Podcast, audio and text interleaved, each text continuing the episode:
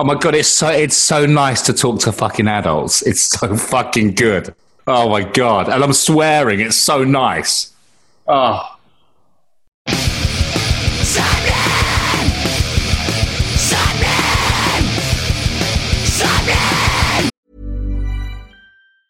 Jewelry isn't a gift you give just once. It's a way to remind your loved one of a beautiful moment every time they see it. Blue Nile can help you find the gift that says how you feel and says it beautifully with expert guidance and a wide assortment of jewelry of the highest quality at the best price. Go to BlueNile.com and experience the convenience of shopping Blue Nile, the original online jeweler since 1999. That's BlueNile.com to find the perfect jewelry gift for any occasion. BlueNile.com. Many of us have those stubborn pounds that seem impossible to lose, no matter how good we eat or how hard we work out. My solution is PlushCare.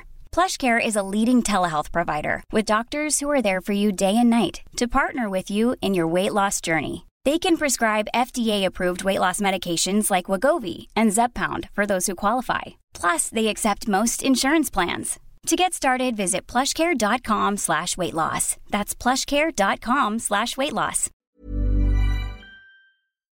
You're listening to Sappenin Podcast.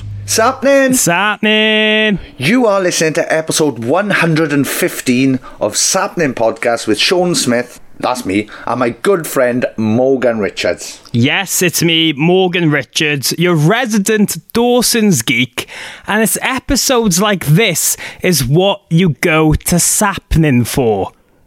Ah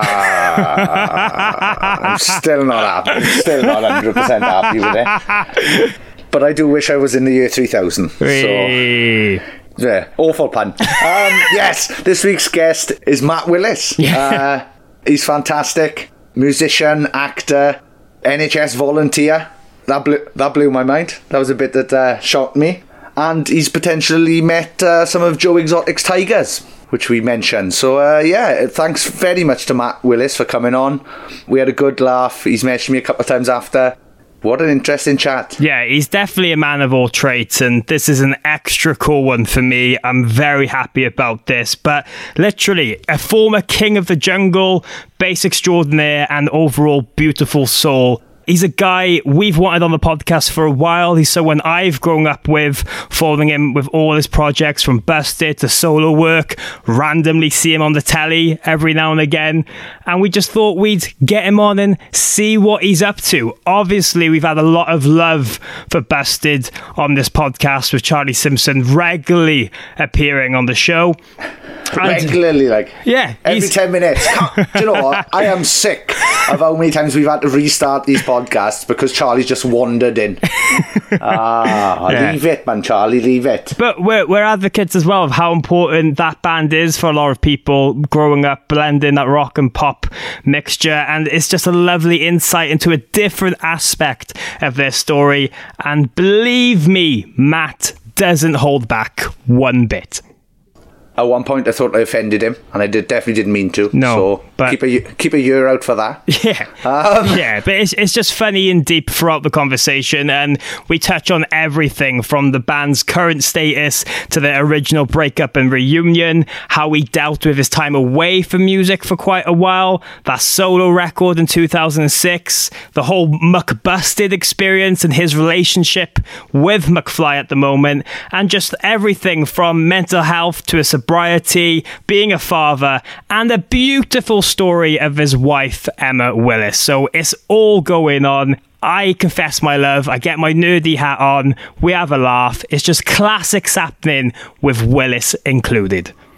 Yes, it is. Um, yeah, if you've enjoyed any of the 115 episodes we've put out, or if this is your first time listening, thank you very much. Thank you very much. I can't get over this. But yeah, like like Morgan said, we've uh, done previous episodes with Charlie, so check them out as well. They're some of our favourite episodes. He appears on a Slam Dunk episode as well, which is uh, good fun. Well, he te- well technically it's drunk Charlie, and I guess that's a whole different persona and person, really. It, it yeah, it did seem like it. It very much seemed like it. But uh, yeah, if you've enjoyed any of these 115 episodes we've put out so far, please think about checking out patreon.com forward slash sappenin. because, as a famous supermarket says, every little helps.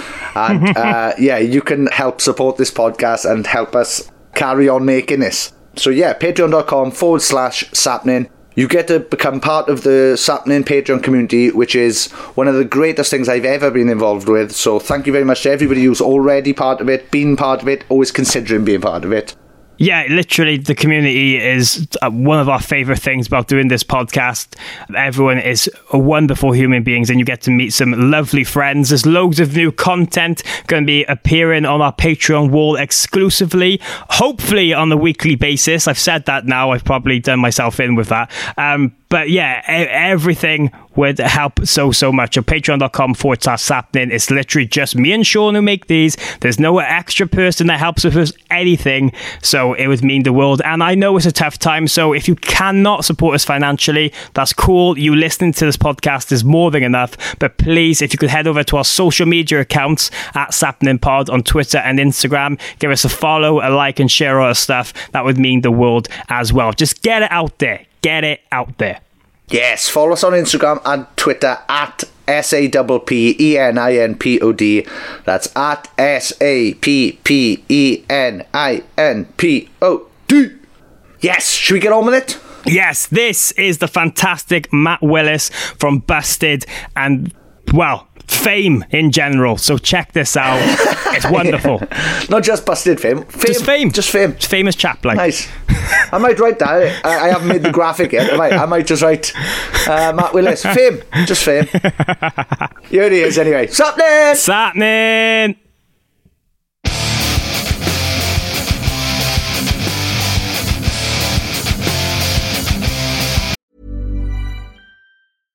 Ryan Reynolds here from Mint Mobile. With the price of just about everything going up during inflation, we thought we'd bring our prices down. So to help us, we brought in a reverse auctioneer, which is apparently a thing. Mint Mobile unlimited premium wireless. Ready to get 30, 30, bit to get 30, bit to get 20, 20, 20, bit to get 20, 20, bit to get 15, 15, 15, 15 just 15 bucks a month. So, Give it a try at mintmobile.com slash switch. $45 upfront for three months plus taxes and fees. Promo rate for new customers for limited time. Unlimited more than 40 gigabytes per month. Slows. Full terms at mintmobile.com. Many of us have those stubborn pounds that seem impossible to lose, no matter how good we eat or how hard we work out. My solution is PlushCare. PlushCare is a leading telehealth provider with doctors who are there for you day and night to partner with you in your weight loss journey. They can prescribe FDA-approved weight loss medications like Wegovy and Zepbound for those who qualify. Plus, they accept most insurance plans. To get started, visit plushcare.com slash weight loss. That's plushcare.com slash weight loss. Hey, it's Ryan Reynolds, and I'm here with Keith, co-star of my upcoming film, If, only in theaters May 17th. Do you want to tell people the big news? All right, I'll do it. Sign up now and you'll get unlimited for $15 a month and six months of Paramount Plus Essential Plan on us. Mintmobile.com slash switch. Upfront payment of $45 equivalent to $15 per month. Unlimited over 40 gigabytes per month. Face lower speeds. Videos at 480p. Active Mint customers by 531.24 get six months of Paramount Plus Essential Plan. Auto renews after six months. Offer ends May 31st, 2024. Separate Paramount Plus registration required. Terms and conditions apply if rated PG.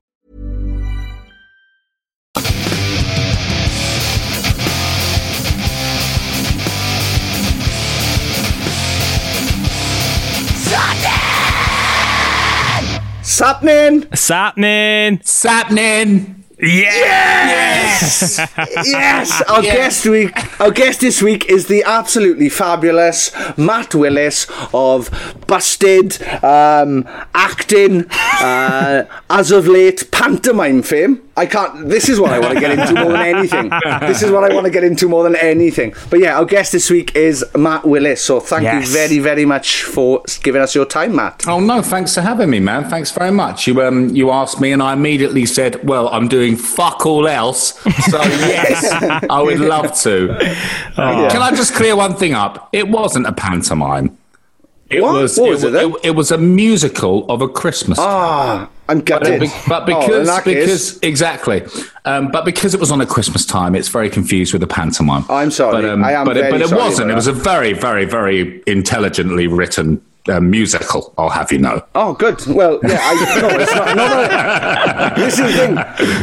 I wanted to say. Oh I no, was- it wasn't. Oh yes, it was. Good. You got I'm glad you took that opportunity. oh well, this is the wildest start we've had to one so far. I Oh, think. yeah, but- um, no, I was going to ask. No, no, because I genuinely, I genuinely want would get into pantomimes if if anybody would offer me one. So yeah, I was just going to talk about you know just on the off chance that Well, I know, Cardiff I know theatre and, would do I know this. lots and lots and lots of actors, right? Um, I've done musical theatre since I was a kid, right? So, um, so I know lots of actors who do panto, and they do it because um, they earn a shit ton of money for it. Because it's like it's you do four shows a day. It's pretty fucking awful, but you do four shows a day, so you earn proper wedge. So lots of people do it, and I've not really, I've only really met one person who loves it. Everyone else goes, I fucking hated it. Oh, Hated wow. it. Because you're basically going out to a bunch of, you know, kids who cry or have like spinny things on the top of their head, you know, little lights that flash up, and no one gives a shit what you're doing. And it's, um, and actually what you're doing is, is pretty awful. Although, I love going to watch a panto. I go and watch a panto. I have a fantastic time. So um, um, I'm not against it. And to be honest, if I have another year like I've had last year, I'm fucking signing up. I'll be there. I'll be there in stockings or whatever they need me to be in. I'll be there. oh, uh, yeah, I was just trying to get myself a future job because uh, my my singing voice is terrible, and I can kind of I can shout talk, which is perfect for pantomime. So I thought, oh, we get- perfect. You're in. I, I thought if we got this chat going now, maybe somebody would go, "Oh, let's get that Welsh idiot in," because I'm up for it. I'll play anything. At this point, yeah, you've got to have a bad year to do it. I've literally had a bad five years, and I'm looking to do it. So there you go. wow, this is a, a unique start, I gotta say. But like, obviously, it's a pleasure to have you on, Matt. Um, how have you been these last few well months, almost a year now in uh, a lockdown world? I know you've been doing a lot of homeschooling and everything at home. Yeah, homeschooling is my life at the moment. Um, I I realised I did. I definitely did not miss my calling in life as a teacher, shall we say? Um, I've always thought I'm quite a. Um, um, apart from a period of my life when I was an absolute drunk and drugged up idiot, most of my life I'm pretty chill. I'm like I'm pretty calm, kind of quite a like a, you know a chill kind of guy put me in any teaching scenario and I become an absolute fucking dickhead. I'm the worst person to be around. um, I, I, I just, I, I, I, don't know what happens to me. I'm like, it's two plus one. What can't you get about this? You know, when actually, I'm a fucking idiot. I don't have a GCSE to my name. And, and, and, and also, the other thing that annoys me about it is I get a bit cross about it, but really, I don't give a fuck. I'm like, I don't care if good at school or not. You know, I don't care. Yeah. You know, I've done all right. I didn't fucking go to school. You know, Yeah, So, yeah, um, it's yeah. fun- so it's weird, isn't it? Yeah. It's weird. I don't know what comes over me. Yeah, so that's my life right now. Sorry, I'm glad I vented that. I'm vented that. I feel a bit more. I, I feel that's off my chest. Now I can be. That's what we're here for. Be calm You can- about. Thanks. Thanks. I, I, I, I feel better. I feel better already. It's turned into therapy. this have. I'm, Um, Yeah, I'm it really enjoying it. It really has. It really has. um, so that's my life at the moment. Um, I don't know. It was weird because I, I was at drama school when when the pandemic hit. Because I mean, Busted finished touring in, in September in 2019, and I'd done a year and a half at a drama school in London. I left um, after that last term to go and make the record and tour that album. And so I had one more year left at drama school. So I was like, so we finished touring in September and I went straight back into drama school. And then in March, the pandemic happened and I had one more, I had about four weeks left of my course.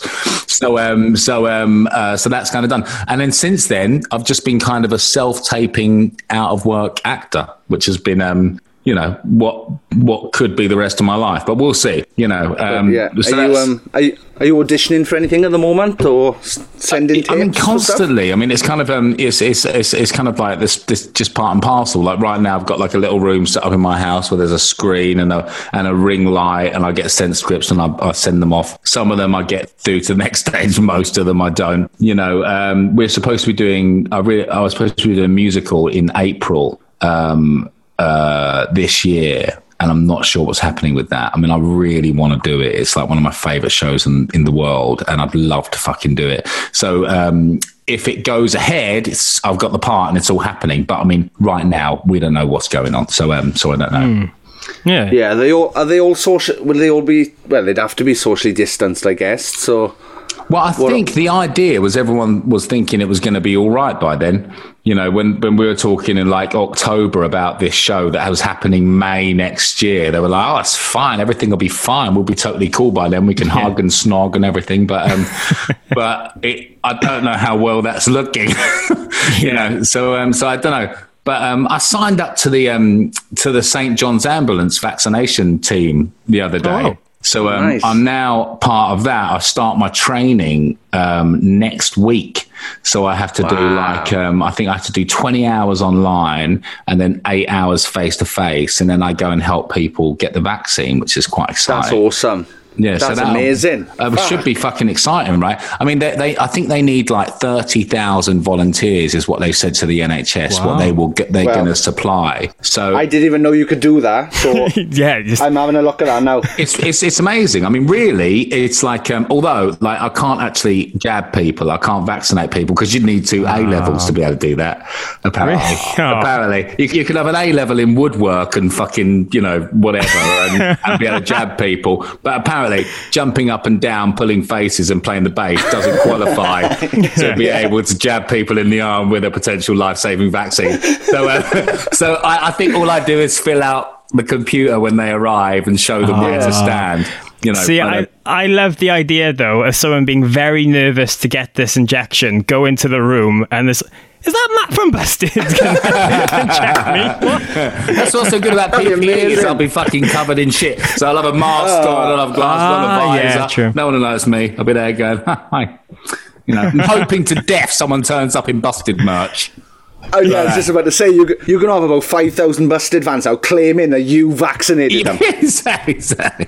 I, he did me! He definitely did me! And that's it. That's a claim to fame forever. Matt did it, did he? Because I think he's on the computers. No, he definitely did He it. definitely did it. My arm fell off. He definitely did it. yeah, that, Yeah. That's awesome. Oh, I didn't even know you could sign up for that. I'm going to look into that. Yeah, look into it, man. They're looking. They need people. It's um, you know, it's um, you know, I'm. To be I I want, I want some, I want the world back. Yeah, know, whatever, yeah. whatever Well- way, shape, or form we can do it. I'm like, I'm, I'm up for it. I'll do it. Yeah. You know? So Well, um, just just see just seeing New Zealand uh, how it is at the moment, and they they're doing gigs is. I know. I'm just so I jealous. know. It makes me so jealous. Like I was, I was watching the news the other night, and they were showing a picture of um, they were showing some videos of Guernsey, and um, and Guernsey is living a beautiful life. I was like, it's only down the road. Fucking Guernsey. I'd, yeah, I'd swim it for a gig. Exactly. Exactly. exactly. oh God. That'd be amazing. yeah. Ah. Yeah. But I, yeah, I just don't know how everybody in the UK doesn't see those photos of like New Zealand, Guernsey, Australia, and go right, whatever they fucking did, let's do that now. For Exactly, Christ's sake, exactly. let's get gigs back Uh, uh, today. Exactly. Okay, so we've made some mistakes. You know, I understand that. Let's let's stop. Let's stop fucking around and do whatever whatever they did and do it right Yeah. now. Yeah, yeah, Yeah, But, and um, yeah, we need it Yeah. ASAP. yeah. Yeah. Um, yeah. But yeah, but I mean, on a on a more positive note, and uh, you know, aside from the pandemic world, is it quite a strange feeling for you now, getting to look back at stuff and realizing that you're at a point in your life where you have so many different avenues and things going on at the same time? You know, busted as a band again, you're acting, you're a podcaster, you're just doing all this stuff. Is, is it quite weird to think how everything's planned out now and you're, you're juggling everything? Um, yeah, do you know? I mean, to be honest, I mean, for such a big part of my life, I never thought Busted would ever get back together. I mean, and um, you know, and if I'm sure if you look through interviews, Charlie made it very, very apparent that that would never possibly ever happen. You know, so um, um, but I always wanted it to. You know, I always felt like we had unfinished business. You know, because we never made the album we wanted to make. You know, when I think back to um um, I was talking to my son about it the other day because my son's, um, I got him a bass and I'm kind of trying to teach him to play some stuff. I mean, I'm once again a terrible teacher, but, um, but it was, um, you know, I was kind of talking to him about it and we were kind of listening to the first album and I found it quite hard to listen to, you know, if I'm honest, I found it quite hard to kind of listen to Okay. with any kind of I, I, suppose sense of pride is a, is a, is a, is a, is a, is a bad choice of words because I'm proud of the songs. You know, like Year 3000 is an ace up our sleeve forever. We can play a fucking festival in Papua New Guinea and no one's heard of the band ever. And we play Year 3000 and everyone jumps up and down. You know, it's just a song that will be with us forever. And so I'm very proud of that song, you know, but that first album I struggled to listen to because it was, um, you know it's um it's produced in a certain way it wasn't the album that we ever really set out to make and it kind of made us into a band that i don't think any of us realized we were going to be you know, mm. um, in a way, like like we really, you know, like when me and James first started writing writing songs together, we were just writing pop songs. We were writing like, I mean, I don't know if you remember, like BBMak s kind of like pop songs, acoustic guitars, you know, just writing pop music. And then we discovered Blink 182, you know, and they literally overnight changed our life. We bought like the American Pie 2 soundtrack and that fucking album changed my life. Like it literally did introduce me to a world of music, which I'd never really listened to before. I remember my brother listening to Dookie when I was a kid. It was the first album that I remember that kind of style of music. But like, um, but really, it really kind of catapulted us into this world. And so we kind of thought we were writing those songs. You know, we were like, we're going to be like this you know, and um, that album kind of and what happened in the from that year onwards kind of made us into something slightly different. And don't get me wrong, I still had a fucking fantastic time and I'm very grateful for it. And I love the band and I love what it meant to people. But we never really did, if I'm honest, what we ever intended to do. You okay. know? And even the second record, which was a progression, didn't quite scratch that itch for me, you know, and for Charlie you know, and and I suppose in some ways for James, you know, James was um, um, a bit more content with it than me and Charlie, I think. But um, but um, but we didn't really scratch our itch. So so the last Busted album we made, we really went and went. you know what? Let's make the album that we've always that we always wanted to make, and I think we kind of achieved that. Yeah, yeah, it's, uh, definitely. Uh, it's yeah. fantastic. Yeah, I remember we had.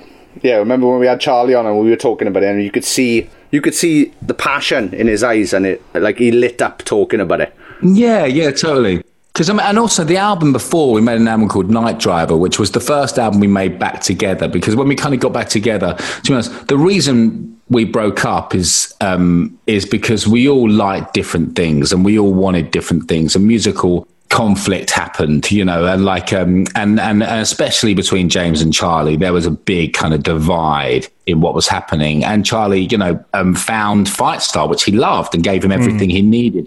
And I never really begrudged him of that because I saw how at times fucking miserable he was in Busted, you know. So I was kind of, I was in some ways really happy for him to be doing something that made him happy, you know. And um, and uh, and James just couldn't really understand that because James loved the music and loved the band, didn't understand why Charlie didn't feel um, as passionately as he did about it, you know. So um, so when we got back together and we made Night Driver, we sat down and we were like, right.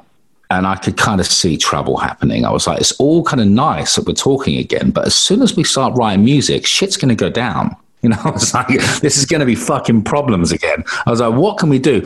So we basically had discussions about stuff that we love, you know, and James and Charlie both love Bruce Hornsby and like these kind of, um, and we all love Phil Collins and these kind of like 80s kind of pop sounds that we kind of all kind of grew up with, but still loved and still influenced us. So we really went to town on that. And we made this album um, called Night Driver, which really kind of encapsulated how we were feeling about music at that moment, which was the only way we could find common ground at that specific moment in time.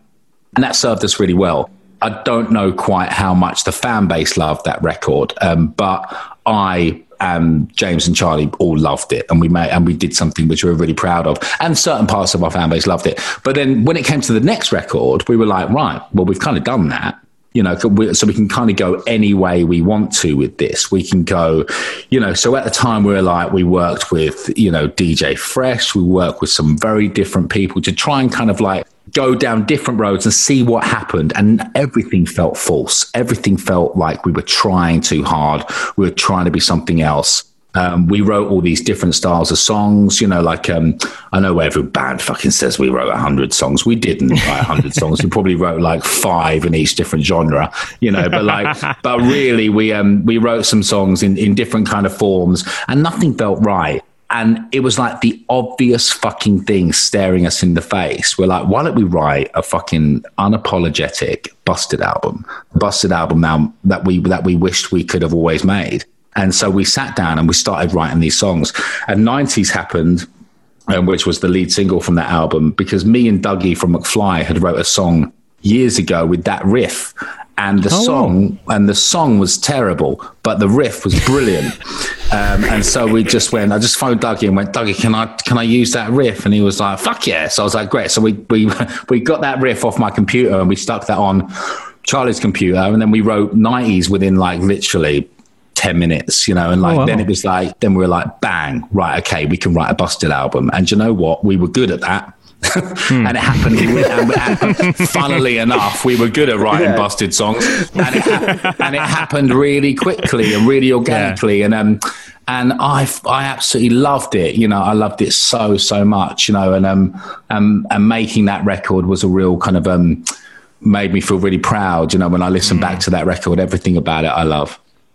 How does how did uh, writing and producing with DJ Fresh come about, and how did it go? Like I done I've never kind of been in that world with a producer like that. Um, it was very different. I mean, to be honest, it was basically um, we were kind of looking for different avenues of how to kind of work and how to produce and how to make music because we wrote everything on acoustic guitar and then took it to a studio and and then put drum tracks down and played bass and you know that's kind of how we always did everything and um, and we were just looking at different ways, um, because everything we were hearing on the radio wasn't that, you know, and still isn't that, you know, and it's um, and we were like, right, we we we without meaning to, we've kind of become a nostalgic act, and so how do we how do we not be that, you know, because we were so scared of that. I think, you know, we looked at bands that were nostalgic and we were scared of that that was a terrifying word to us which was unwarranted really but really it was it was um you know we didn't want to be that so we were like fuck man how do we fucking you know keep you know up with the kids or whatever you know so um so um our record company knew someone was looking for someone to cover a song. I can't remember what the fucking song was, but DJ Fresh was going to produce it. So we went down to meet with him to sing this cover for him to release. And we just got on well with him. He was a really great guy. He was a really fucking cool guy. And we got on really well. We started writing songs and it kind of progressed. And we spent about two weeks in his studio in his house. And it was a really fun time. But um, but it just wasn't right. You know, it, it was really fun, and I, I think we could have made really interesting music together. But it wasn't busted you know it wasn't it wasn't it wasn't busted it could have been great for someone else but it just wasn't right for us and in the end we had to kind of go guys we're we're we're kidding ourselves here. you know, in fact, I yeah. think this is a little bit embarrassing. You know, so in, so in some weird way, for me, it felt a bit awkward and kind of like okay. this doesn't feel like us. You know, when it just it just it just felt weird you know so but we tried loads of different things like that we worked with different people we went away we went to different houses went to different studios all to try and get away from the fact that actually what makes busted busted is me, James, and Charlie, you know, which is the essence of it, really. Because if you think about it, you know, like, um, if any Busted fans are, are, listening, you know, it's the, the reason Busted works is because you couldn't find three more fucking different people in the world you know, like none of us are like any of us whatsoever. like, you know, like yeah. so you wouldn't put three of us together in anything, but for some reason this thing works, you know, so it's um um for short periods of time. You know, so um it's, it's you know, and, uh, and and that and that ran its course in September in 2019. and it was ready to kind of go, right, okay, guys, I love you all, you know, but I think we need to take some time away and that's also brilliant about Busted now is because we don't we don't have anything like I think we'll do Busted forever. I really do, you know, and nice. and it'll be Good one of those things that we come together every three or four years and make a record and tour it and have the most amazing time, and then come back to our lives and and and then go away and do it again, you know. And that's and that's and that's perfectly okay, you know. And I think I think as long as we we we treat it like that and we treat it with the respect it deserves, you know. Um, you know, I think I don't want to get too deep, but um, you know, as long as you don't do anything which jeopardizes your soul, I think you can always make it work. you yeah. know? And um, yeah, I think that's I think what that's, it is with Busted. Yeah. Yeah, I think that's that's probably one of the healthiest ways to run a band. Really, I think mm. that's probably the perfect way to be able to just step away and then come back later on. And yeah, but like but with what you said as well about the three of you just having being so different and having different influences, I think you know, as a busted fan, that's something that always draws people back, is because as they've grown older, they've seen those different influ- influences than what they've listened to the band first time or music you're, you're, currently working on now. But you mentioned really in that beginning and, and listening back to the first record and what you pick up on now. Um, Charlie's talked a lot in the past about that kind of internal battle about being perceived as a pop versus rock band. You know, you had those kind of pop punk energy, but it was all produced and publicized like you were a boy band in many ways. Was that yeah. something for you that was it was was quite hard because you know you, I know you're a massive kind of admirer of punk and the alternative scene and everything like that, but you do enjoy some mainstream music and pop acts and stuff as well. So was it quite weird to you know, write those songs but be perceived in, in a different way? Um, when it first started, I didn't really care to be honest, when we first got signed and we were doing photo shoots and making videos, and there was fucking girls screaming at us and shit, I was like, "Oh my fucking god!" You know, I was like, I was like, "This is amazing!" You know, like, yeah. shh, stop complaining. This is fucking brilliant. You know, and I, and I really did feel that for the first kind of year. You know, I kind of was just like. um when we first started writing songs, me and James were obsessed by Max Martin, you know, the Swedish songwriter who wrote all the Backstreet Boys songs, all the NSYNC songs, all the Britney songs. And we really studied him. You know, that first album that Busted wrote was really every song was structured around some kind of Max Martin esque song. You know, so like, um, like we really studied him and really kind of worked out how he wrote songs and how he wrote hooks you know, and and and and and that was really kind of a real part of us. And and then it had a massive, you know, obviously Blink One Eight Two and these kind of bands had kind of come into our life, and and we were kind of grabbing influence from them as well. So really, I wasn't like um um you know, it, it, I wasn't against pop in any way. You know, I mean, um, you know, I obviously, um, you know, like my, through my brother and through my um, my my upbringing, I kind of had a love of like, you know, the Sex Pistols and Clash and stuff like that. But that wasn't really what I was about. I was, if anything, so fucking pleased not to be in my hometown and be stuck doing the same old shit that I've been doing my whole life. I was so fucking happy to be doing this incredible shit that I didn't really think about that for the first year. It was only when the second album happened and um, and cracks started to appear within the band that I started to become a bit reflective, self-reflective, and actually look at it and go, well, actually, what do I want? And um, and at the time, I didn't really know. I knew what Charlie didn't want, and I knew what James wanted. But at the time, I was a bit like, I don't really know. I'm kind of happy, you know, like I kind of like doing this. Am I a bit insecure within this band? Yes. You know, that was my biggest problem. I, th- I think I felt. I kind of felt like the third wheel. I kind of felt like this weird kind of like um, I felt a bit of an insecurity between the three of us. But um, but that was all that was really going on for me. But when I think about if we had stayed together, if we hadn't have broken up when we did, it would have been a catastrophe. You know, it would have been abs- we absolutely should have broke up when we should have. And believe me, like everyone tried to get me and James to stay together. Everyone was like, just okay, Charlie's going to leave. That's going to be fine. But you and James can still carry on making music. But me and James, when we started this band, went to every fucking record company known to man as the two of us, and no one gave a shit we put a we we auditioned Charlie in. Two weeks later, we signed a fucking massive record deal. so so it's like I understand why this man suddenly worked. You know, we needed a we needed a ridiculously talented, handsome frontman. You know, and um and without him, you know, I felt like Busted would have lost something, and it and it would have, and it would have been very weird without him. You know, like um so it was the right thing to do, and I'm so happy that it kind of came back around the way it does. I have such an incredible relationship with Charlie now and with James, you know, we, we just have this. Um, it's it's a fucking weird relationship, but it's beautiful and brilliant, you know, because we're not like best friends. We're not. We're not like we don't pick up the phone when we need to talk to someone. You know, we're not like that. But we have this um, this bond that is unbreakable, and I think that's with that, what happens with anybody in a band because being in a band is different. It's not it's not like brothers. It's not like friends. It's kind of like being in a fucking it's kind of like being with a group of your mates from your class forever. You know what I mean? Like it's like, you know, like it's a different, it's a different relationship. You know, you love them and you care about them, but you know, like it's a very, very strange relationship. And um, and as time has gone on, it's become more and more kind of um important to me to kind of keep that Yeah. up. You know.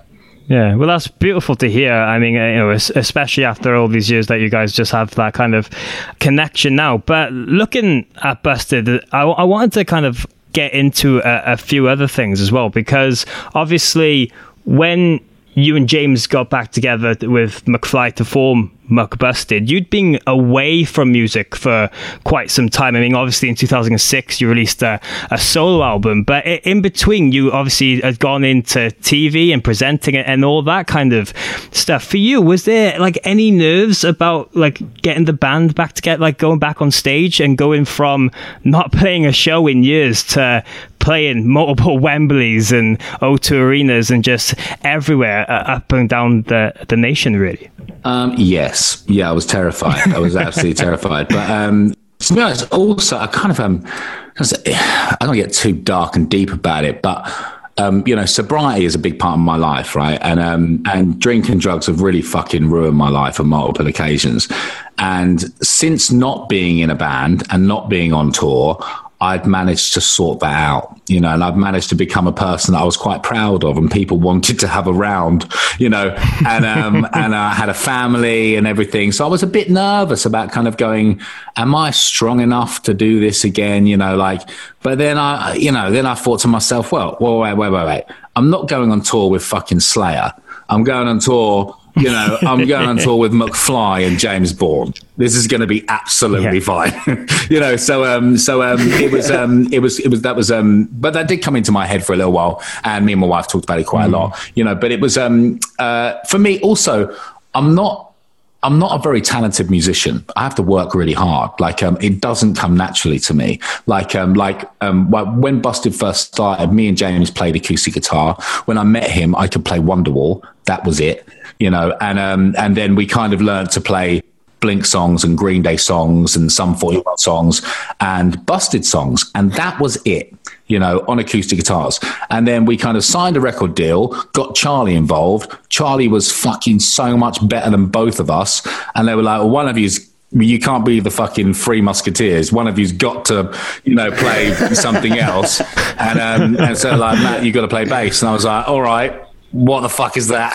you know, and, um, and, um, and so then I had to kind of learn on the fly. So the first album, I had very little to do with that bass playing, you know, and um, and from the second album, I got better, you know, and then we ended. And so in that time, I very rarely played. So leading up to the McBusted tour, I spent six months with a bass teacher every fucking day for three hours because I had such insecurity about that that I didn't want to feel that anymore. You know, like um, so I really kind of worked my ass off with that, and I still do now. Like it's there. I play for half an hour every single day because um, because it stops me feeling like a piece of shit. You know, so um, and it's um, and and and and and I think you'll hear that throughout throughout Busted. It's just kind of becoming a bit more um, a part of me, but it's not. But it's not like um, I don't have that. Um, like James is insane. Like you put him down in front of a fucking, I, I don't know, a, a fucking. If you give him a trumpet, right? He's never played in his life. Within two hours, he'll give you something.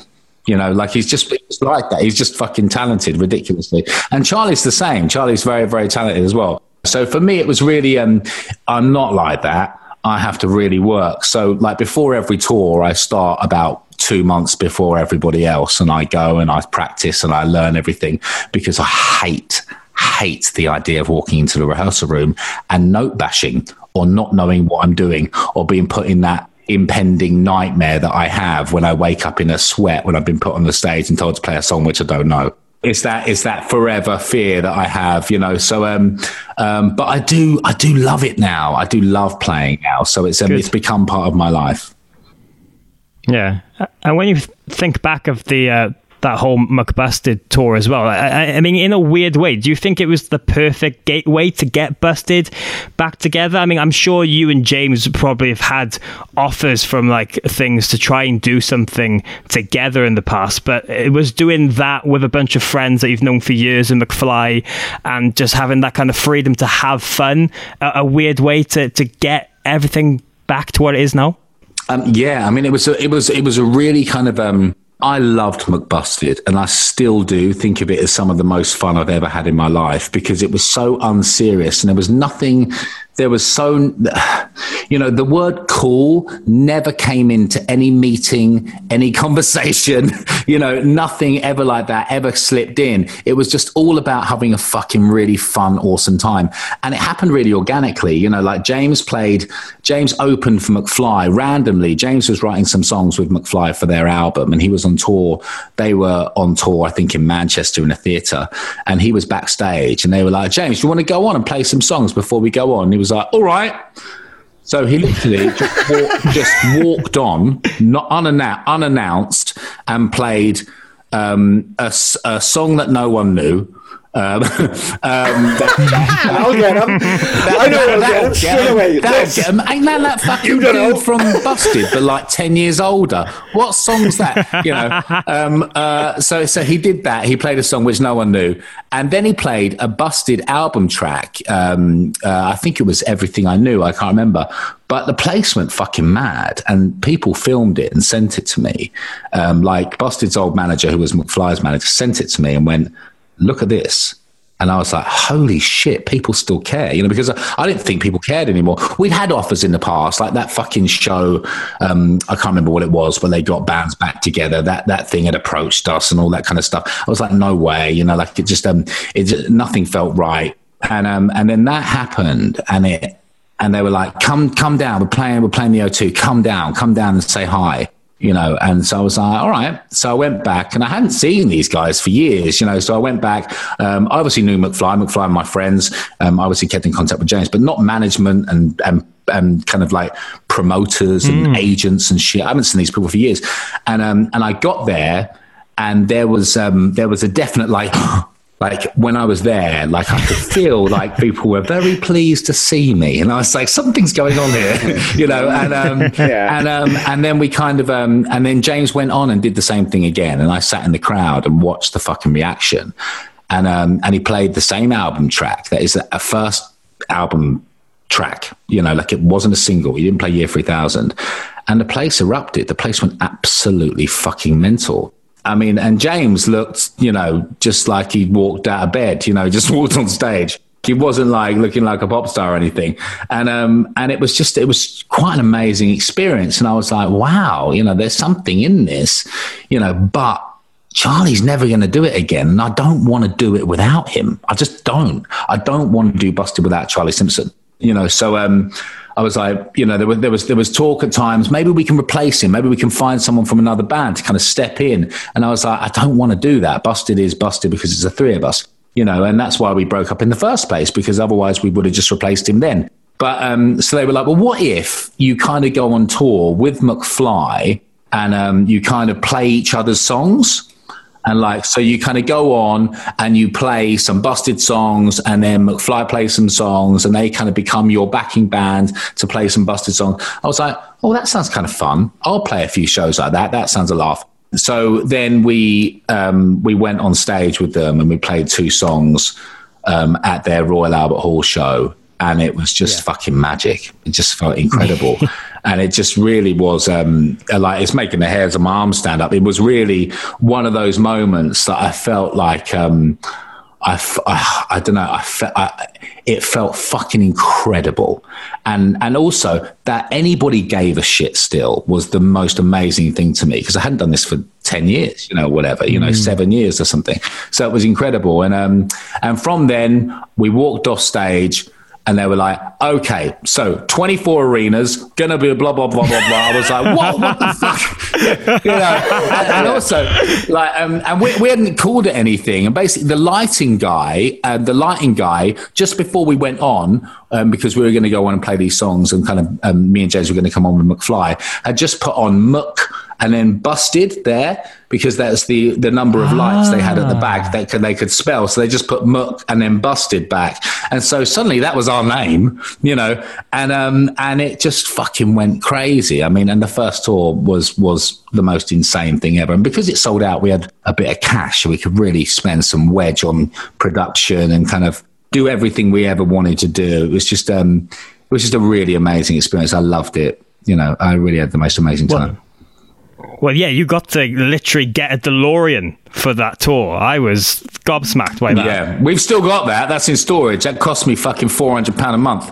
That fucking DeLorean. No, it's not that much. Um, no, it, uh, it, it, cost, it cost me. It cost me. Uh, uh, like I still get bills from this fucking storage company because we've got a DeLorean that we don't know what to do with.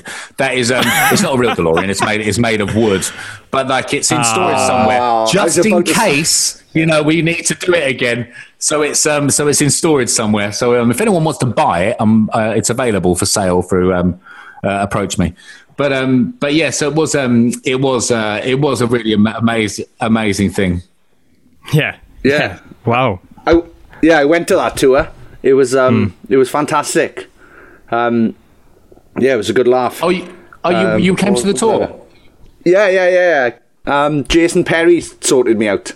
Um, Jason Perry sorted me out Oh, with uh, nice. Oh, Tom. I great, think, like he great. sorted. It was uh, yeah, it was good. It was a good day.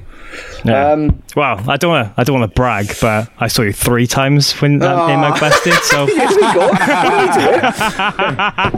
doing? we're, we're, we're having a Willis off, are we? Likes that more? What's this? Unbelievable. well, I win because my first gig was busted. So I mean, Oh, yeah, you do Oh, was it Yeah, so- really? Your yeah. first Yeah. show was busted. Wow. Newport Centre, like 2004, it must have been. Oh my god. Fuck. Something like that. Wow. Amazing. Yeah. So Yeah. really, Matt, Morgan owes you everything he's gone now. so Technically, in a Exactly. in a way, Exactly. in a way. Yeah, it's a DeLorean in storage he's with your doing- name on it. Oof, I think that my favorite film is Back to the Future as well. So That Count me true, in. yeah. Count me That's- in on that. That's, that's a that's a doubler for Morgan. That's two of his favourite things.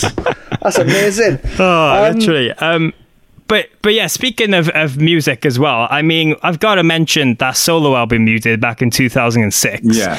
Um, obviously, it was the one off, but like, have you had any inklings to do anything like that again? Uh, you know, has there been any little side projects that haven't come to f- fruition? Um, I've done two other bands um, in the last kind of 15 years um, that haven't quite been right. You know, we've kind of got to rehearsals, We've wrote some songs, I've made some demos. Um, I've wanted to make a little thrashy punk band my entire life. You know, like I want to be in Turnstile so much, it's ridiculous.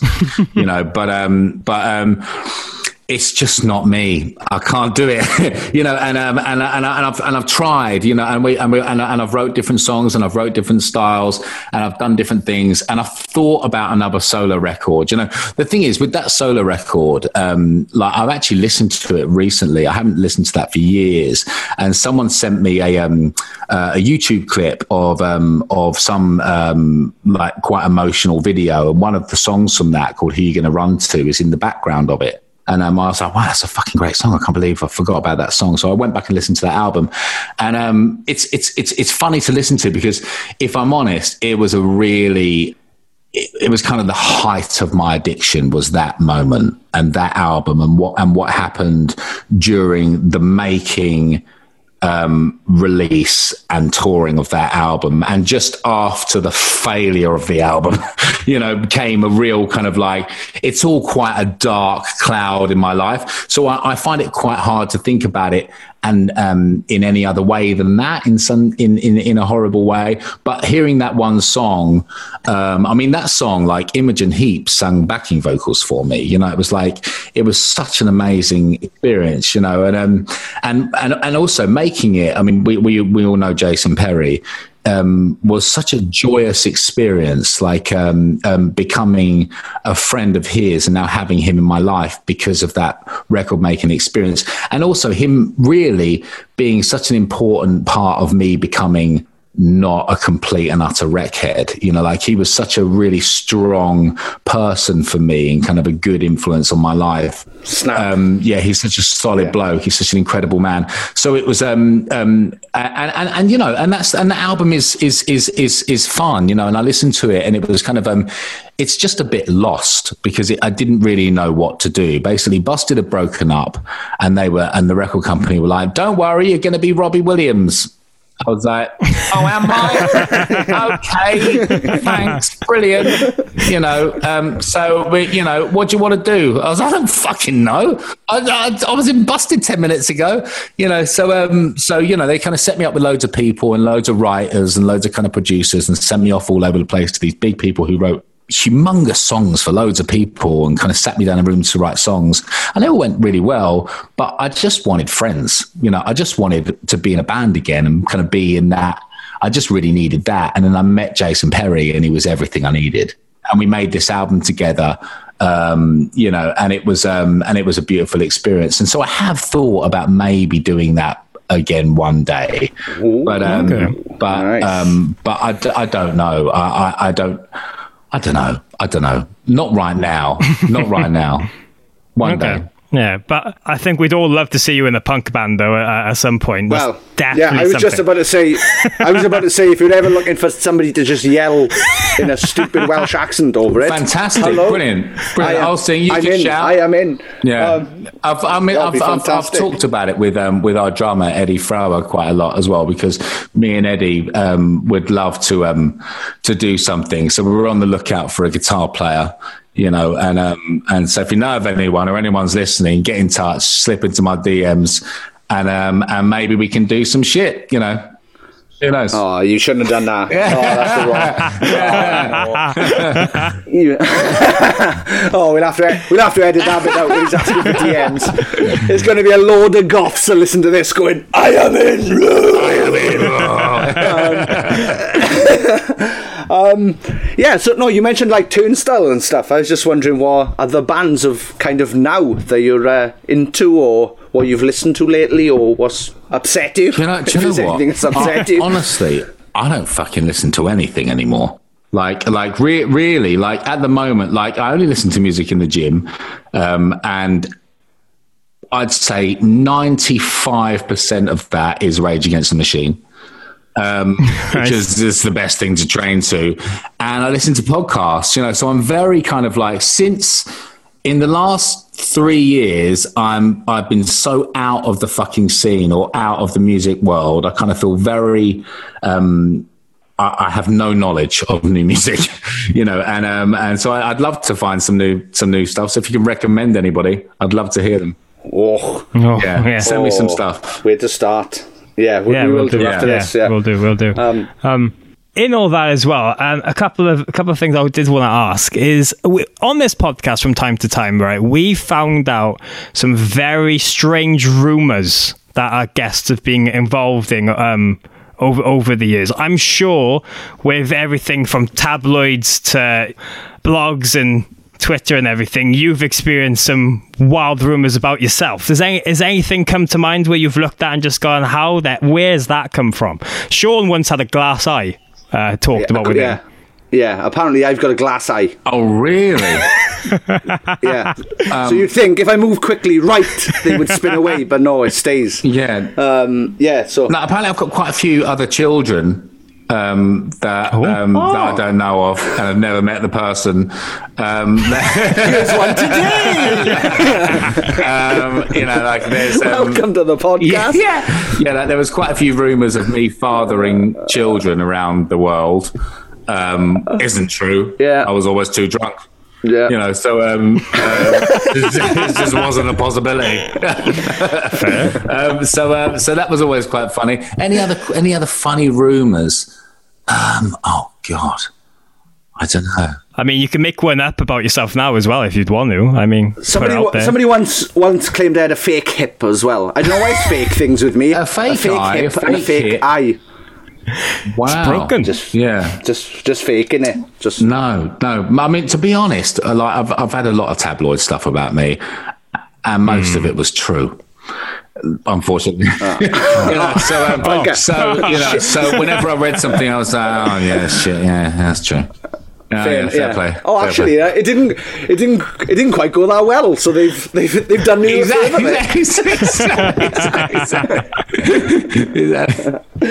What um what was a moment for you when you were in Busted where you just looked about and you were like, "What the fuck? How is this happening?" Or when a, a moment you met somebody or hung out with somebody that you were amazed by, like the first one you, you were like, "I can't believe this is going on." Have you got a moment like that? I've got a couple. Um, uh, Glastonbury was um, was the moment for me. Like, I mean, I mean, I mean, to be honest, when we got announced for Glastonbury, um, it was such a big deal because it's such a kind of, you know, it's uh, there's such an such a thing about Glastonbury, isn't there? Like, um, it's like it's like people like us don't play Glastonbury, you know, like or even go, you know. So you know, so it's like, um, so it's like it's like it's such, it's such a thing, isn't it?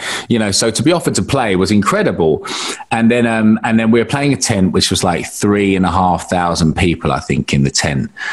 And um, and I found out that Jeremy Corbyn was on the main stage at the same time. So I was like, "Fuck!"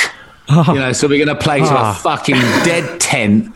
You know, I was so pissed off about it. But I was like, "Fuck it! I'm gonna have the best fucking time." You know. So my wife was there. You know, some friends were there, and um, and about 45 minutes before we went on, they kind of came and they went, um, "Guys, we've had to shut the field."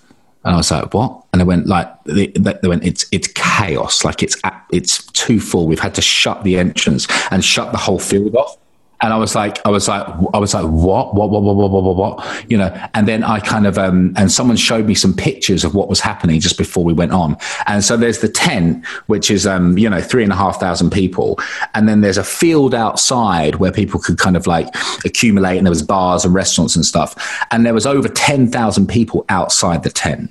So it was like, um, so they put speakers out there. They made it a big thing. And I just, um, and it just I, I, just couldn't get over it. And it was like it was it's just one of those gigs that will forever go down in my life as being such a joyous affair. And i remember like literally like at one point like we never do this but me james and charlie hugged you know?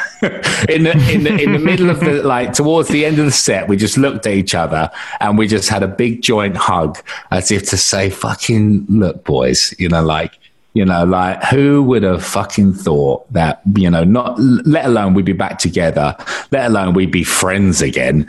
And this is happening. It was just really one of those amazing things, you know, and, um, and slam dunk happened for me, which I was really worried about. I was really terrified of that. You know, I was like, we're going to get fucking piss thrown at us. It's going to be, you know, and it was the, was the complete opposite. It went off, you know, and I think some some rumors had happened that it might possibly be us, and it was it was um it was such an amazing first gig, and the second gig was just incredible. Like it was the most amazing atmosphere. And um and and the way we play busted tracks now feels like that. Like it feels like it fits in that kind of festival. Like our live band now is very much the live band we want to be. You know, so it's um and we and um and I think it's the band that that that, that busted fans want to hear. You know, that so it's um it was um it was a really most amazing thing. And I'm gonna I'm gonna make one that is a bit sentimental and a bit lame, but I'm sorry. But Yeah, the, no. the night No, I first the, the night I first hung out with my wife was um, in Miami at the MTV Music Awards, and we'd kind of um, we'd be into we she'd interviewed Busted on TRL in like 2003 or something, and like um, in like early 2004 we were over shooting in America, and the MTV Music Awards were there. We were walking down the red carpet, no one knew who the fuck we were, so we were walking down there. Suddenly we heard Busted, Busted, Busted. I looked over, and it was the fit girl from MTV. And I was like, oh my God, guys, guys. And they, were like, they were like, come on, let's just go straight in. Let's just go straight in. I was like, please, please, please, please, please. So I dragged them over to talk to Emma. Um, and um, because I was obsessed with her, you know, and it just so happened that the people that we were with knew the crew that she was with. So we were like, they were like, what are you doing later? And so they knew. And so in the end, we hung out and we had this one night in Miami at the MTV Music Awards at like fucking, you know, Pharrell Williams's party where there was like, you know, I mean, I'm going to sound like a pretentious dickhead, but there was there was actual white tigers chained up as you entered the what? fucking party. Like it was it was ridiculous and like dancing girls with snakes and stuff. Like it was the most insane party ever. But um, and me and Emma just had this amazing night together where we just hung out and got to know each other, and that kind of became a while later our relationship, which ended up being now we're married, we got three kids, and it's kind of um. so it was this one, you know, and it was, awesome. it was it was it was one yeah. moment. In, yeah, it was a really awesome moment in my life.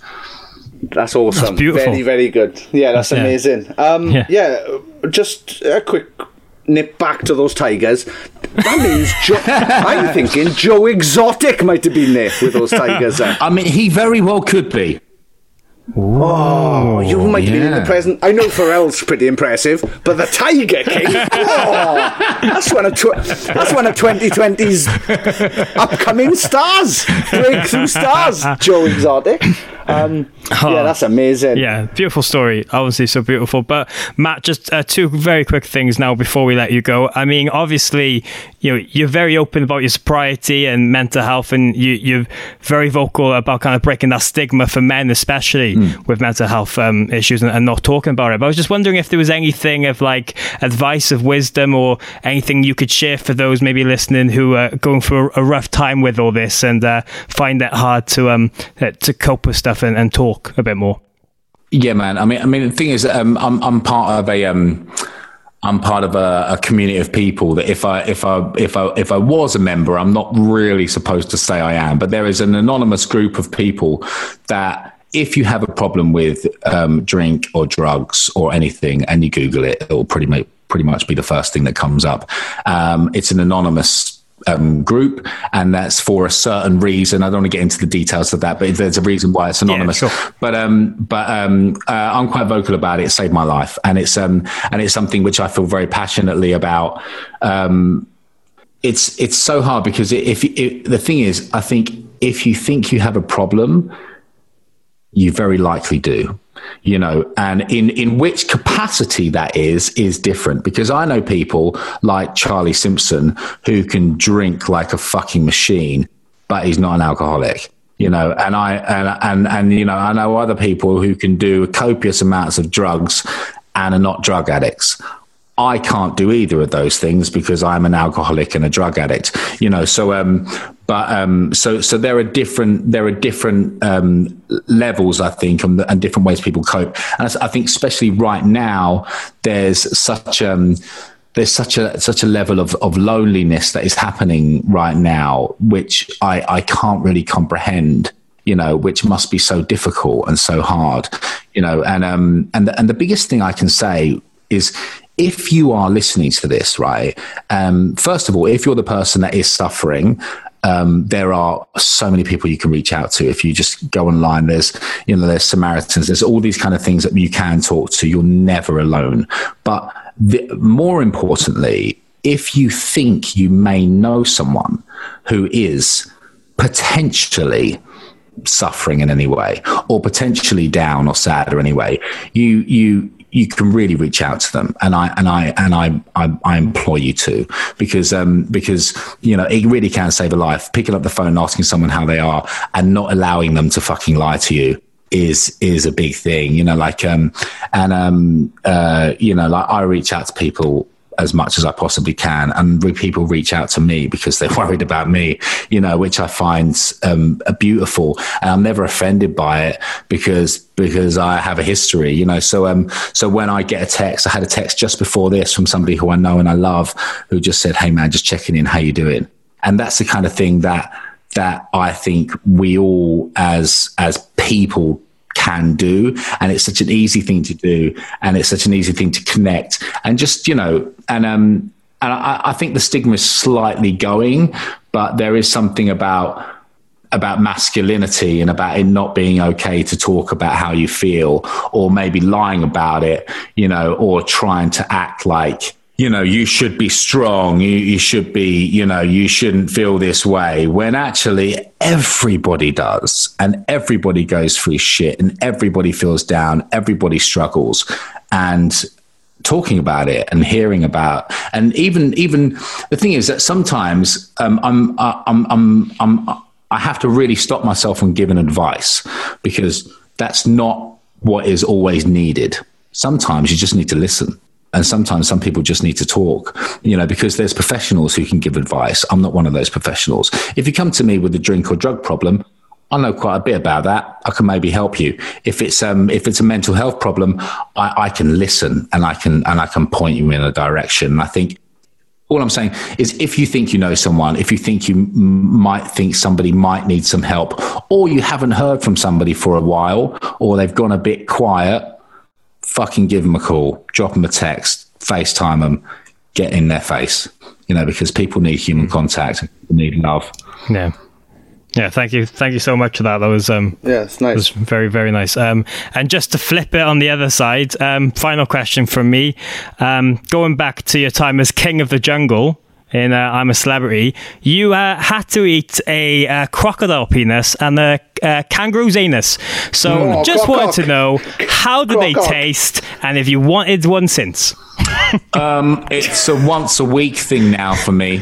Okay. Um, you know, they're quite, they're quite hard. They're, you know, because of Brexit, they've become quite hard to get hold of. But um, but they're, yeah, uh, that's true. You know, it's, it's uh, yeah. No, I haven't had anything like that since.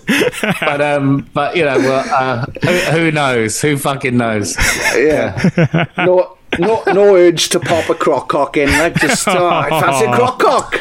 Just Not, nip not, at it. not right now. Um, not right now. Ah, No, yeah. no. Well, it's early. It's early. It's not even dinner time yet. You know. Um, yeah. Oh, just yeah. Before you go, um, yeah, we should definitely talk about it. Um, when no one's watching the podcast. Yes. What a great. What a what a brilliant idea. What a great idea. Oh, thanks. Um, can you talk to us a little bit more about that? Yeah, we're just about to. Um, we're just launching season two now. We kind of um, uh, basically uh, we, uh, me and my, friend Matt Richardson, who's a comic, um, we do a podcast called When No One's Watching, and it's about the shit that people get up to when no one's watching, the guilty pleasures that people like. I mean, and we have we have had all sorts. I mean, from kind of spot popping to fucking, you know, to um, um, taking all your clothes off to have a poo. That's quite common, apparently. Apparently it is. That's, Yeah, that's an friends. actual thing, you know.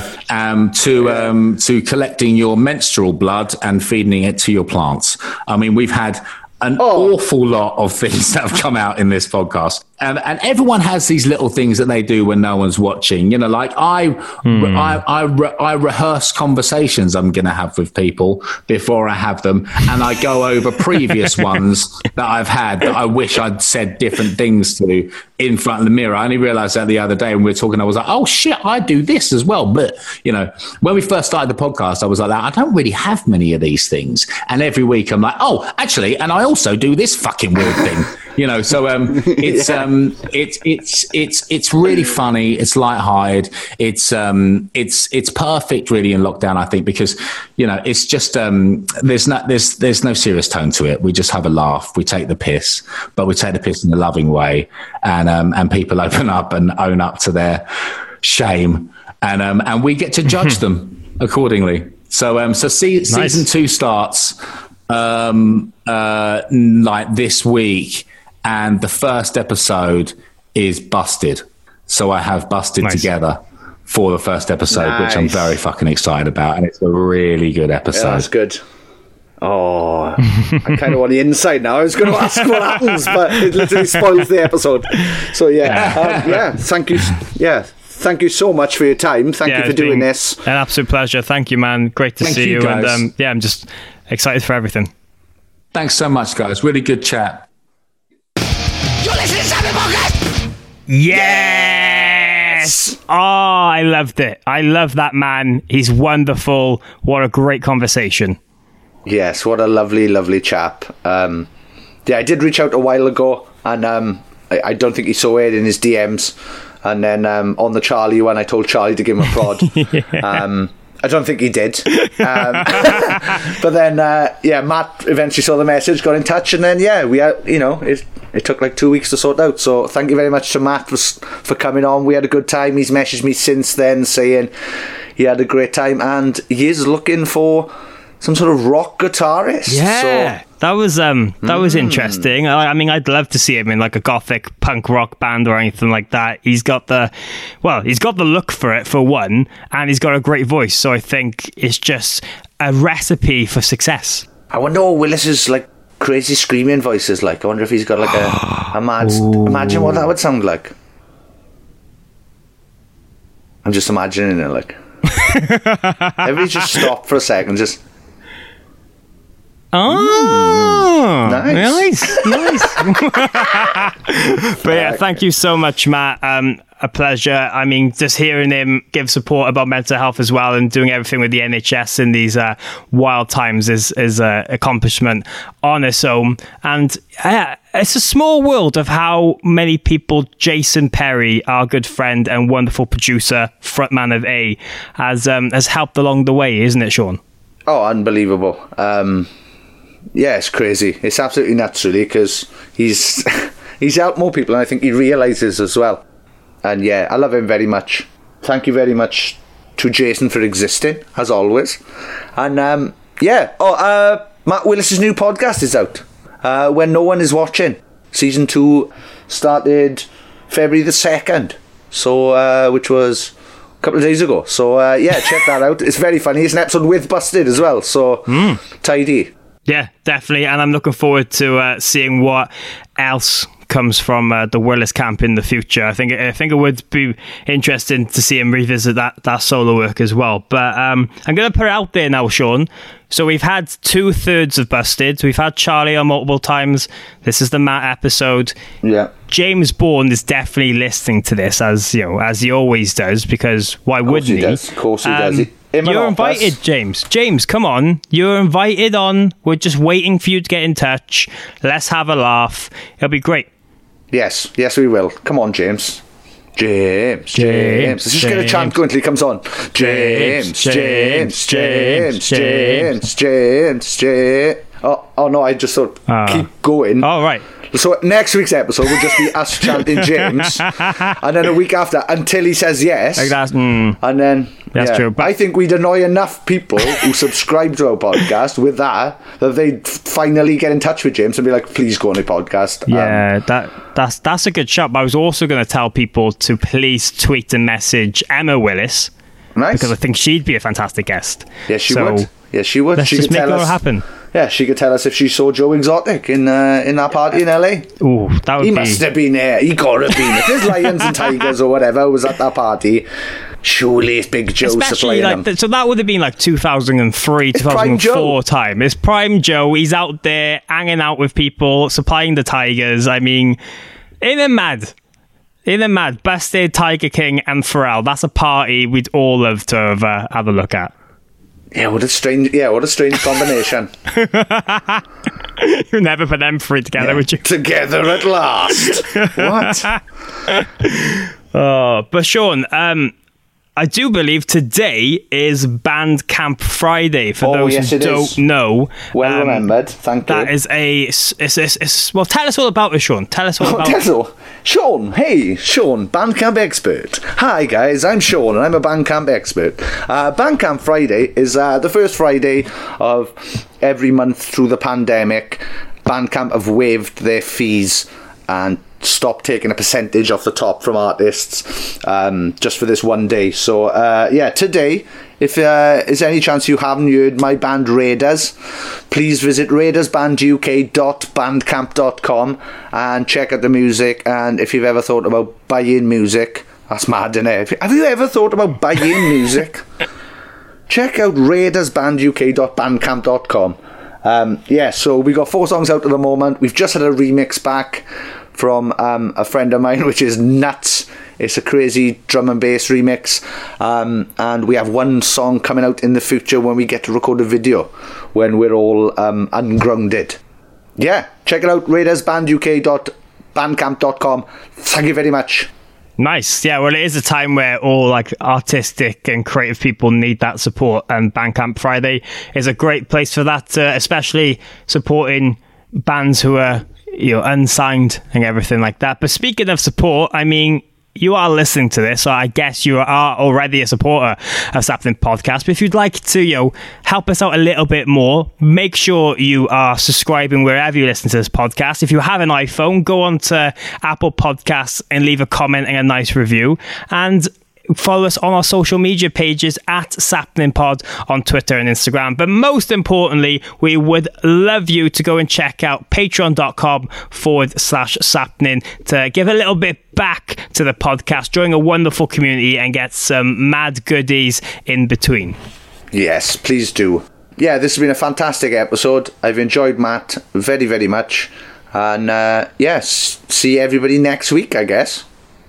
Well, we will, but before that, if you head to the description of this episode, there's loads of names, Sean, that we need to thank because there's beautiful, beautiful people help make this podcast happen. I don't. Whoa, whoa, whoa! You can't Whoa. say you can't say beautiful people anymore. Ah. He's ruined it. Anyway. Bloody hell. So, but anyway, there's loads of names we need to thank, Yes. and Sean is going to give a mahoosive shout out to the elite members of our Sappenin Podcast Patreon community. They've probably changed their names to something funny to have a laugh at our expense, but we'll find out now. I don't know. I don't know. Let's have a let's have a laugh, Sean. Hey, it's Paige DeSorbo from Giggly Squad. High quality fashion without the price tag. Say hello to Quince. I'm snagging high-end essentials like cozy cashmere sweaters, sleek leather jackets, fine jewelry, and so much more. With Quince being 50 to 80% less than similar brands. And they partner with factories that prioritize safe, ethical, and responsible manufacturing. I love that. Luxury quality within reach. Go to quince.com slash style to get free shipping and 365 day returns on your next order. Quince.com slash style. Okay, I have two new obsessions that I need to share with you. Impress No Glue Press On Manis and Impress Press On Falsies Lashes. Trust me, these are getting ready game changers. Both require no glue, so there is no damage to your natural nails and lashes, no mess, and no annoying dry times. Just one step and you're done. Boom. Instant glam. Visit impressbeauty.com slash presson and use code PRESSON25 at checkout for 25% off Impress Manicure and Press-On Falsies. Hey, it's Paige DeSorbo from Giggly Squad. High quality fashion without the price tag. Say hello to Quince. I'm snagging high-end essentials like cozy cashmere sweaters, sleek leather jackets, fine jewelry, and so much more. With Quince being 50 to 80% less than similar brands. And they partner with factories that prioritize safe, ethical, and responsible manufacturing. I love that. Luxury quality within reach. Go to quince.com slash style to get free shipping and 365 day returns on your next order. Quince.com slash style. Right. Thank you very much to Kylie Wheeler, Mayumi Liwaway, Mitch Perry, Emma Barber, Kelly Young, Lord Dilly, Spice Drummington of Barefoot, Nathan Crawshaw, Michael Engler, Liam Conley, Paul Hirschfield, Kelly Irwin, Dana Lasnova, Kat Besant, Sammy G, Lord Tom, Lucas Adington of Vans, Amandine Urbano, Tony Michael, The Real Slim Shani, um, Amy Campion, Johnny Phillips, Lord Scott, Tetley Teton of Adidas, Bert, Dan Geese. Thank you very much. He's new, new, subs, uh, new Patreon member, Dan Geese. Woo! Woohoo! Welcome to the gang. Sorry. Um, thank you very much to Simon Amos, Kate Stevenson, Jenny Sexy Boy Munster, Martina McManus, Danny Eaton, Erin Howard, Emily Senegals, Lucy Diaz, John and Emma, Becky Andy, Jenny Robinson, Louis Cook, Marcy Jacobson, Jason Oredia, Lord Craig Coffeyton of RST Boots Harris, Caroline Robinson, Sandra Kuwacek, Kelly Cannon, James McNaught, Kevin Clark, Carl Pendlebury, Livy Cropper, Tallulah Grant, Stuart McNaught, Lydia Henderson, Sharif Awadali, Chris Howard, Lord Ollie Squashington of Vans, Katrina Wilma Dickfit or Wilma Fingerdo Robinson, Lord Jacob Rumton of Hummel, Josh, did you hear about an explosion at the cheese, fac- at a cheese factory? No one died, but there was debris everywhere. Chris? Ah. Good lord. Alice Wood, Adam Parslow, and thank you very, very, very much to those people. You are saints. Yes, we love every single one of you. You help make this thing happen. And yeah, we literally couldn't do it without you. So thank you very much to everyone involved at patreon.com forward slash sappenin. If you're still listening to this, and you're not a part of the group, thank you, but please go and check it out. And just before we round this week's episode up, Sean, is there anything else you would like to mention? Um, any funny stories or anything to leave on a lightheartedly on? Oh yeah, I did a podcast called "Insane in the Men Brain" with uh, comedian Rich Wilson, which was uh, really fun and really interesting. So yeah, check that out um, if you've got an hour spare after you've listened to this um, crazy nonsense, which is content and nonsense. Um, other than that, I nothing I can think of. Was there anything else I was meant to remember? we did a podcast together as well called Another Goddamn Fangirl, which you could go and check out now. And we have a lovely chat with them about how we started and just, well, fangirling about what we do, basically. Yes. Uh, yeah, it was a lovely chat with them both. Um, yeah, check that out as well. Um, and yeah, I've done I've done quite a few podcast other people's podcasts lately as well. So it's I'm all over the I'm going bloody podcast mad, yeah. Um, but yeah, thank you very much for listening. Uh, next week's episode is, some would say, the complete other end of the spectrum. yeah, no one's going to expect what we're releasing next Friday. Literally. Do you know what? Use a competition where you win uh, my admiration. I don't know because I've got nothing to offer. Whoa! If you can guess who next week's podcast guest is before next week, you win my admiration. So uh, yeah, good luck with that, everyone. None of you will ever have my admiration, so don't. You're not gonna guess who it is either. but it's it's gonna be a good one. I'm very excited about it. So be prepared. Click subscribe, and we will see you on Sappenin Podcast next Friday. Bloody hell! Every Friday for every 115 Fridays. Friday. So I'm sure on a t-shirt every fucking Friday. Ooh! Right, gotta go. Gotta do some merch. yeah. Ta-da! Sappenin!